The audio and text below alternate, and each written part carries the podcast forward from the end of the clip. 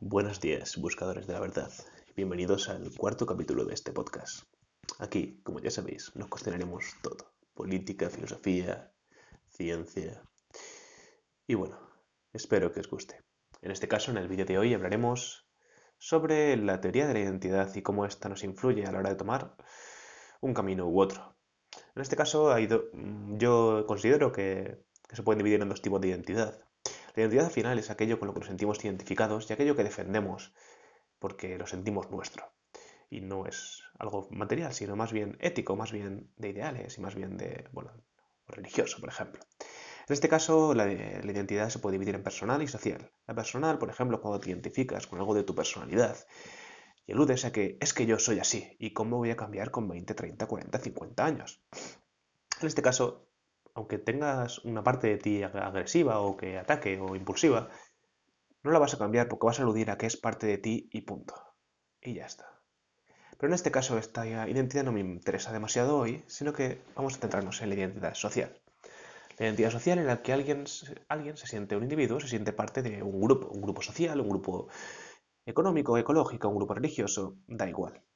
En este caso, por ejemplo, creo que aquellas cosas que más nos pueden influir y sobre las que hablaremos es, sentirte parte de un partido político o de una religión. Por ejemplo, aquí en España, tú te sientes de un partido político y ya lo defiendes completamente aunque lo haga mal. Por ejemplo, mm, si tú eres del PSOE y alguien te habla de los ERE, de que han robado muchísimos millones de euros, tú dices, sí, sí, sí, claro que robaron muchos millones, pero ¿y la trama Gürtel qué? Y eh, por el caso contrario, si tú eres del PP, si alguien te habla de la trama Gürtel, tú dices, sí, sí, vale, la trama Gürtel sí fueron muchos millones, pero los ERE que del PSOE.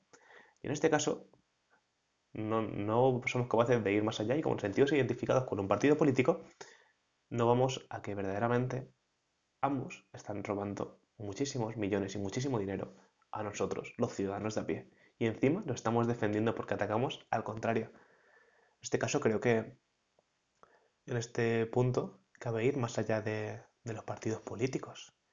¿No? ¿O qué pensáis vosotros? O por ejemplo, ya con el ámbito religioso, sentirte identificado con una religión porque has formado parte de tu cultura familiar, de tu cultura personal, y verdaderamente eh, piensas que tu religión es la mejor y que las otras no.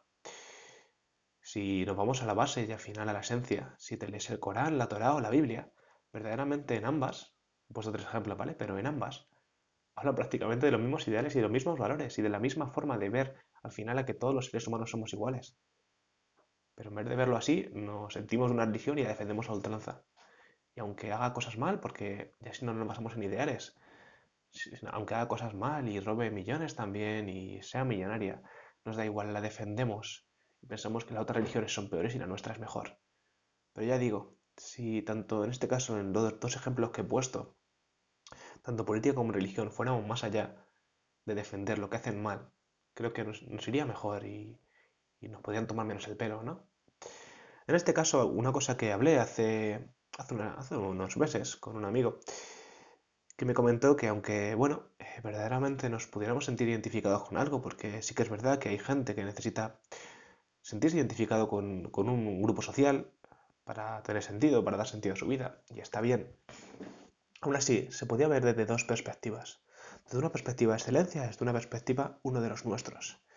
En este caso, por ejemplo, en los ejemplos que me he puesto, me he basado en una perspectiva uno de los nuestros, en el cual, si yo me siento identificado con un partido político, aunque alguien de ese partido lo haga mal, me da igual, es uno de los míos y lo defiendo. Y el tuyo lo hace peor. Estoy seguro que el tuyo lo hace peor. Y en este caso llegamos, entramos en un sesgo de que verdaderamente Solo queremos información que sea coherente con aquello que creemos. Y si vemos que hay información contraria a nuestro partido, no le hacemos caso. Pero si esa información ataca a otro partido, está genial y lo usamos contra él. Pero verdaderamente existe otra opción, siempre existe otro camino. Y en este caso es el camino de excelencia.